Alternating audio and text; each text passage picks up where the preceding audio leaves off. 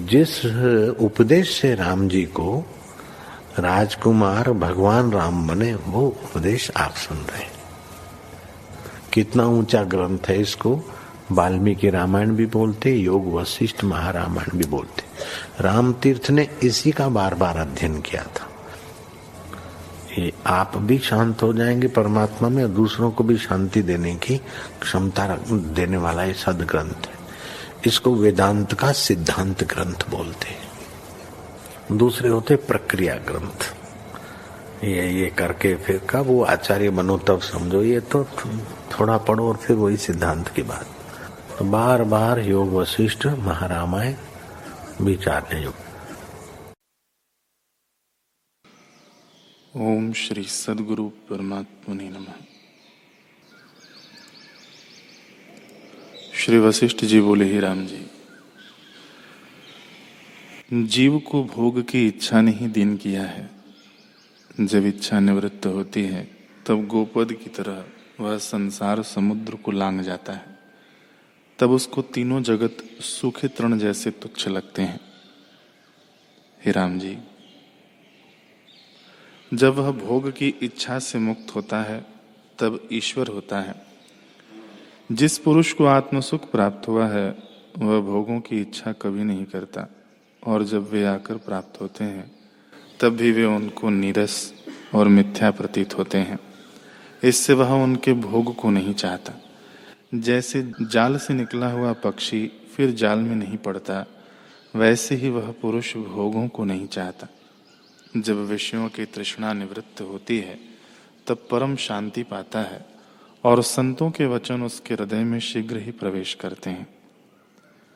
हे राम जी मोक्ष रूपी स्त्री के कानों के भूषण संतों की संगति है। जब साधु की संगति होती है, तब अशुभ कर्मों का त्याग हो जाता है और पराये धन की इच्छा नहीं रहती। तब जो कुछ अपना होता है, उसके भी त्यागने की इच्छा होती है। और भले भोग जो भोगने के लिए आते हैं, उनको वह बांट कर भोग करता है। निदान बड़े उत्तम भोग खाता है। तब यदि कोई शरीर मांगे तो वह शरीर भी दे देता है, क्योंकि उसको देने का अभ्यास हो जाता है। पर और से साग मांगने की भी इच्छा नहीं रखता। श्री वशिष्ठ जी बोले, हे राम जी, यद्यपि धनी हो और उसे संतोष नहीं तो वह परम दरिद्र है। और जो धन से हीन है, परंतु संतोषवान है, वह ईश्वर है। जिसको संतोष है, उसको विषय बंधन नहीं कर सकते। हे राम जी जब तक धन की इच्छा नहीं करता, तब तक भोग रूपी विष नहीं व्यापता। पर जब धन की इच्छा उपजती है, तब परम विष व्यापता है। विपरीत भावना में दुख होता है और जो दुखदायक पदार्थ हैं, वे सुखदायक जान पड़ते हैं। हे राम जी, जो कुछ अर्थ है वही अनर्थ है। जिसको संपदा जानते हैं, वही आपदा है, और जिनको भोग जानते हैं, वही सब रोग रूप है। इनको संपदा जानकर चाहता है, इससे बड़ा दुखी होता है। हे राम जी, रसायन सब दुखों का नाश करती है, परंतु वह देवताओं के पास होती है। यदि अमृत चाहिए तो संतोष ही परम रसायन है। जब विषयों में दोष दृष्टि होती है और मनुष्य संतोष धारण करता है, तब मूर्खता दूर हो जाती है और गोपद की तरह संसार समुद्र से शीघ्र ही तर जाता है।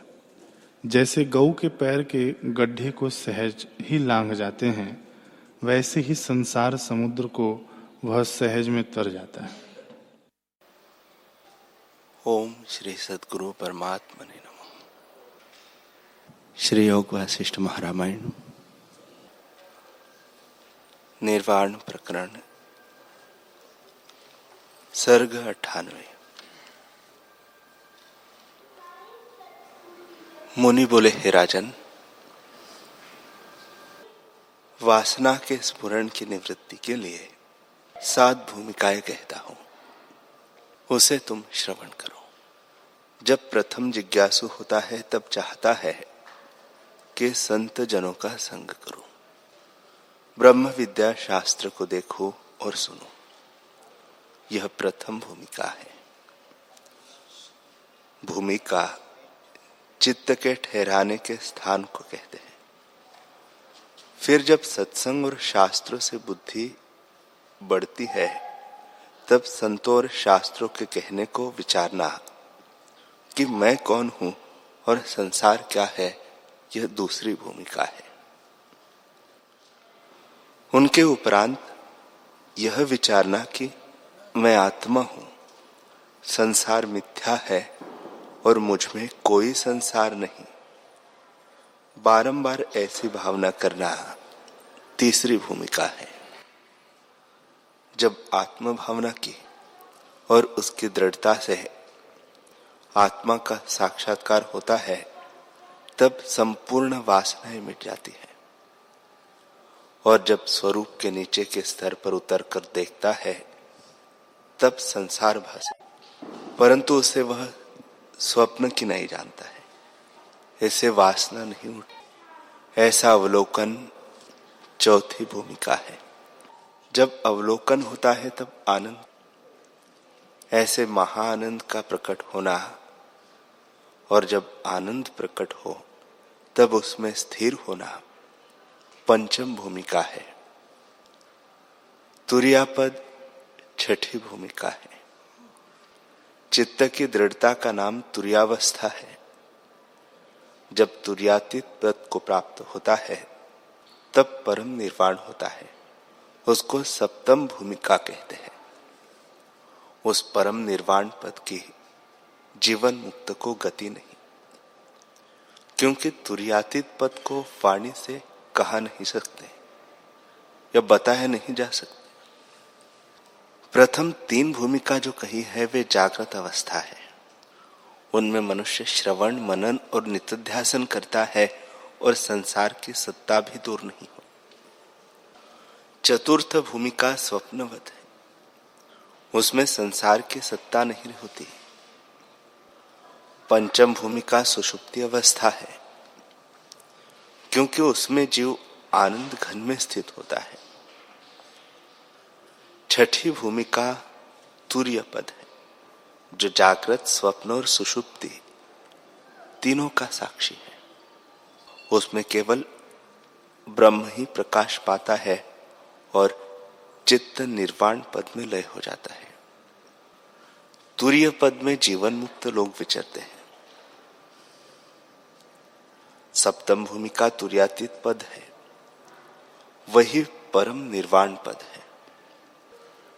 तुरियावस्था में ब्रह्माकार वृत्ति रहती है। जब ब्रह्माकार वृत्ति भी लीन हो जाती है, तब वाणी की गति नहीं। वह तो चित्त नष्ट हो जाता है।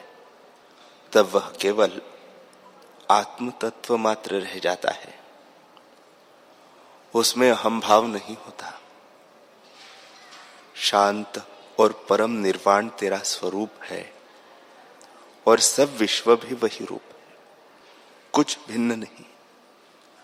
जैसे स्वर्ण ही भूषण है और स्वर्ण में भूषण कल्पित है, भूषण भी परिणाम से होता है, पर आत्मा सदा अच्युत रूप और कभी परिणाम को नहीं प्राप्त होता।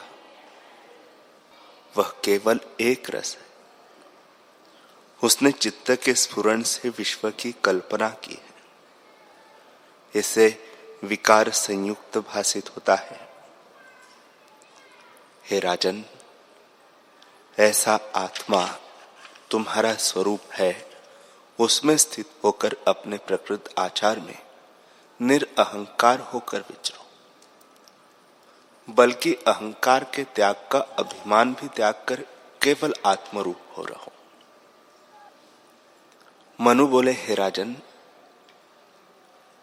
आदि, मध्य, अंत से रहित, अनाभास सर्वचिदाकाश सत्ता जो की त्यों स्थित है और आगे भी वही स्थित रहेगी। उसमें न ऊर्ध्व है, न अध है, न तम है, न प्रकाश है और न कुछ उससे भिन्न है। वह सबकी सत्ता है, जो चिन्मात्र परम सार है। उसने आप ही संकल्प से चिंतना की, तब जगत हुआ। हे राजन, यह विश्व आत्मा से भिन्न नहीं है। जैसे जल से तरंग मीरच में तीक्ष्णता, शक्कर में मधुरता, अग्नि में उष्णता, बर्फ़ में शीतलता, सूर्य में प्रकाश, आकाश में शून्यता और वायु में स्पंदन है, वैसे ही आत्मा में जो विश्व है, वह आत्म स्वरूप ही है। आत्मा से भिन्न नहीं। हे राजन, जो सब आत्म स्वरूप ही है तो शोक और मोह किसका करता है?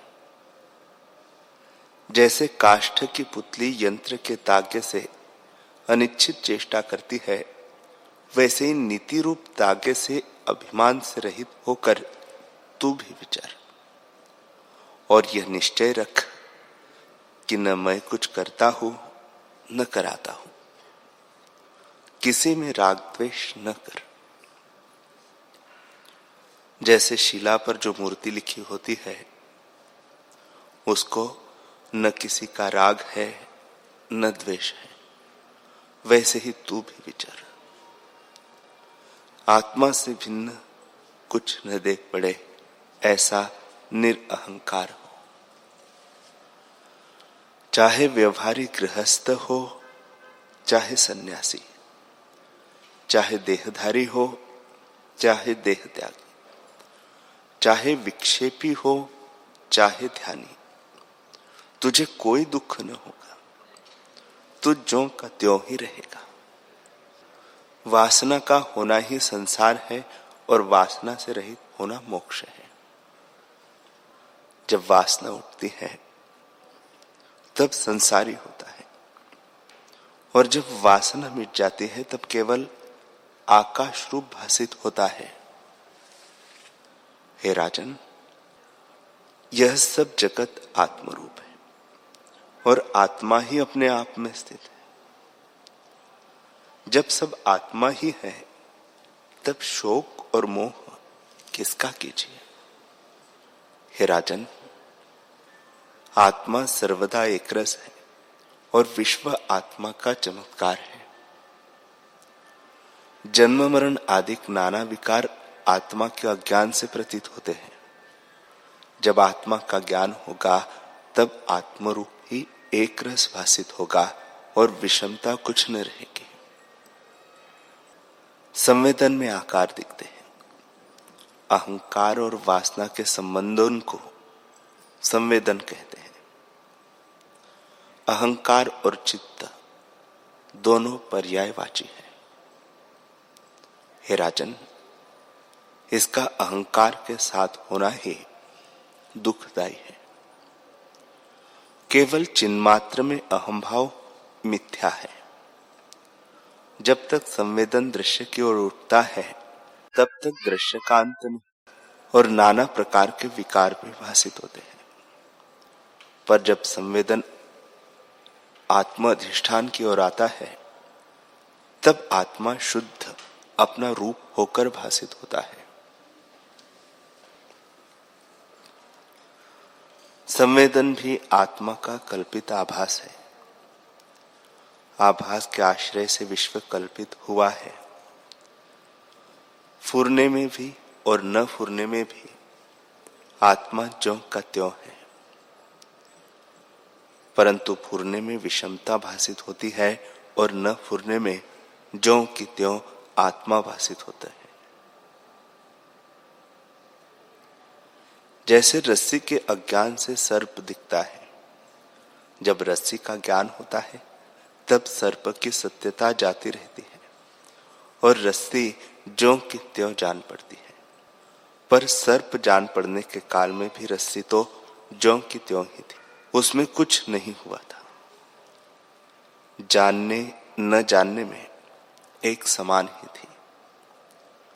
वैसे ही आत्मा स्फुरन के समय में जगत रूप होकर दिखता है और स्फुरन के निवृत्त होने पर आत्मा ही भाषित होता है।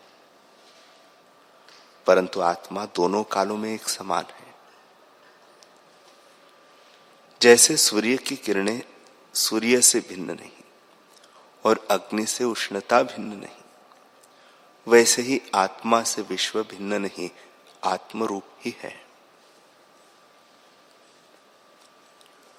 हे राजन, अहंकार को त्याग करके अपने सत्ता समान स्वरूप में स्थित हो। तब तेरे सब दुख निवृत्त हो जाएँगे। एक कवच तुमसे कहता हूँ। उसको धारण करके विचरो तो तुम पर अनेक शस्त्रों की वर्षा होने पर भी तुझे दुख न होगा। तू जो कुछ देखता सुनता है, उसे सब ब्रह्म जान। और बारंबार यही भावना कर कि ब्रह्म से भिन्न कुछ नहीं। जब ऐसी भावना दृढ़ करेगा, तब कोई शस्त्र तुझे काट न सकेगा यह ब्रह्म भावना ही कवच है। जब इसको तू धारण करेगा, तब सुखी होगा। इतना कहकर वाल्मीकि जी बोले कि जब वशिष्ठ जी ने राम जी को मनु और इक्ष्वाकु का संवाद सुनाया, तब सायंकाल में सूर्य अस्त हुआ और सारी सभा और वशिष्ठ जी स्नान को फिर सूर्य की किरणों के निकलते ही सब आ पहुँचे।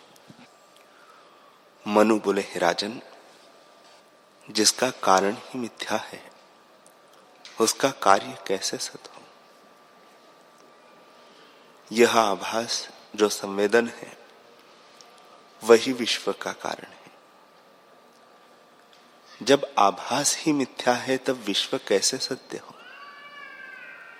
और जब विश्व ही असत है तब भय और शोक किसका करता है? हे राजन, न कोई जन्मता है, न मरता है। न सुख है, न दुख है। आत्मा ज्यो का त्यों स्थित है। उसी से संवेदन ने विश्व की कल्पना की है। इसे संवेदन का त्याग कर कि न मैं हूँ न यह है। जब तुझे ऐसा दृढ़ निश्चय होगा, तब आत्मा ही शेष रहेगा और अहंकार निवृत्त हो जाएगा। क्योंकि आत्मा के अज्ञान से वह होता है और आत्मज्ञान से ही नष्ट हो जाता है। हे राजन, जो वस्तु भ्रम सिद्ध हो और सत्य दिखे, उसको प्रथम विचारिए जो विचार किए से रहे तो उसे सत्य और आत्मा जानिए। और जो विचार किए से नष्ट हो जावे तो उसको अनाथ तथा मिथ्या जानिए। जैसे हीरा श्वेत होता है और बर्फ़ का कण भी श्वेत होता है। एक समान दोनों भाषित होते हैं, पर उनकी परीक्षा के लिए सूर्य के सम्मुख दोनों को रखिए। तो जो धूप से गल जाए, उसे झूठा जानिए, और जो ज्यो का त्यो रहे, उसको सत मानिए। वैसे ही विचार रूपी सूर्य के सम्मुख करिए तो अहंकार बर्फ़ की नहीं नष्ट हो जाता है। क्योंकि जो अहंकार अनात्म अभिमान में होता है, वह तुच्छ है, सर्वव्यापी नहीं। जीव, इंद्रियों की क्रिया जो अपने में मानता है और परमार्थ की अपने में कल्पना करता है, वह भी तुच्छ है। वह अपने को आत्मा से भिन्न जानता है और पदार्थों को अपने से भिन्न जानता है। इस कारण विचार करने पर बर्फ़ के हीरे की नहीं मिथ्या ही हो जाता है। अतः अविचार से सिद्ध है। विचार करने से नष्ट हो जाता है। पर आत्मा सबका साक्षी जो का त्यो रहता है। वह अहंकार और इंद्रियों का भी साक्षी और सर्वव्यापी है। हे राजन, जो सत वस्तु है, उसकी भावना कर और असम्यक दर्शी बन। सम्यक दर्शी को कोई दुख नहीं होता। जैसे मार्ग में पड़ी रस्सी को रस्सी जानिए तो कोई भय नहीं, और सर्प जानिए तो भय होता है। इससे सम्यक दर्शी हो, असम्यक दर्शी मत बन। हे राजन, जो कुछ दृश्य पदार्थ है, वे सुखदाई नहीं, दुखदाई ही है। जब तक इनका संयोग है, तब तक सुख जान पड़ता है। पर जब उनका वियोग होता है, तब दुख मिलता है। इससे तू उदासीन हो। किसी दृश्य पदार्थ को सुखदाई न जान और दुखदाई भी न जान। सुख और दुख दोनों मिथ्या है। इनमें आस्था मत कर। अहंकार से रहित जो तेरा स्वरूप है, उसमें स्थित हो। जब अहंकार नष्ट होगा, तब अपने को जन्म मरण विकारों से रहित आत्मा जानेगा कि मैं निरअहकार, ब्रह्म, चिन्मात्र हूँ।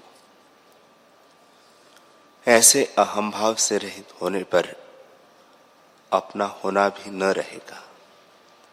केवल चिन्मात्र आनंद और राग द्वेष के शोभ से रहित शांत रूप होगा। जब अपने को ऐसा जाना, तब सोच किसका करेगा?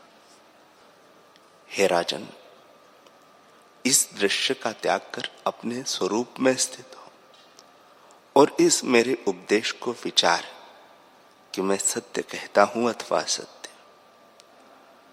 जो विचार से संसार सत्य हो संसार की भावना कर। और जो आत्मा सत्य हो तो आत्मा की भावना कर। हे राजन सम्यक दर्शी होकर सत को सत और असत को असत जान। जो असम्यक दर्शी है, वे सत्य को असत्य और असत्य को सत्य मानते हैं। यथार्थ न जानने से असत वस्तु स्थिर नहीं रहती परंतु अज्ञानी दुख पाता है। जैसे कोई पुरुष एक कुटी रचकर सोचने लगे कि मैंने आकाश की रक्षा की है, और फिर जब कुटी नष्ट हो, तब शोक करे कि आकाश नष्ट हो गया, क्योंकि वह आकाश को कुटी के आश्रय जानता था। वैसे ही अज्ञानी पुरुष आत्मा को देह के आश्रय जानकर देह के नष्ट होने पर आत्मा का नाश मानता और दुखी होता है।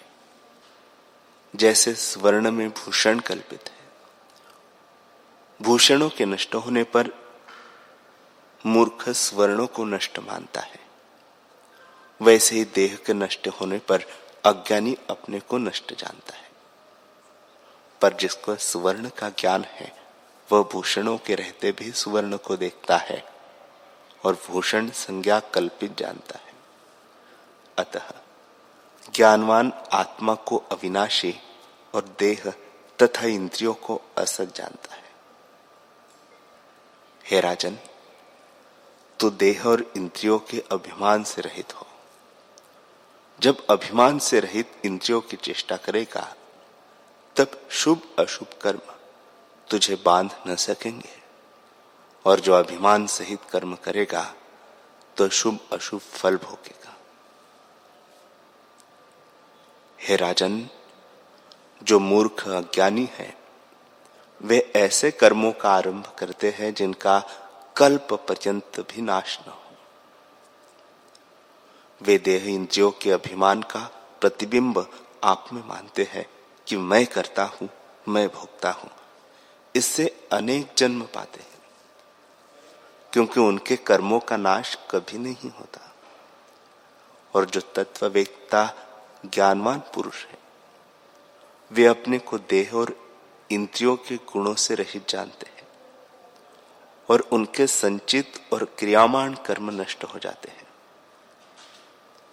संवित कर्म वृत्ति की तरह है क्रियामान फूल फल की तरह, जैसे रुई को लपेटकर अग्नि लगाने से वृक्ष, फूल, फल, सूखे तृण व जलते हैं, वैसे ही ज्ञान रूपी अग्नि से संचित और क्रियामान कर्म जलकर भस्म हो जाते हैं।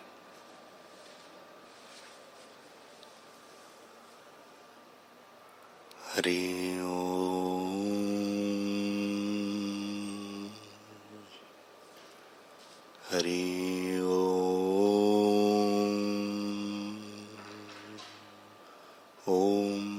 सहनावतु सहनो भुनक्तु। सह वीर्यं कर्वावहे तेजस्विनावधीतमस्तु। मा विद्विषावहे ओम शांति शांति शांति श्री सद्गुरुदेव भगवान की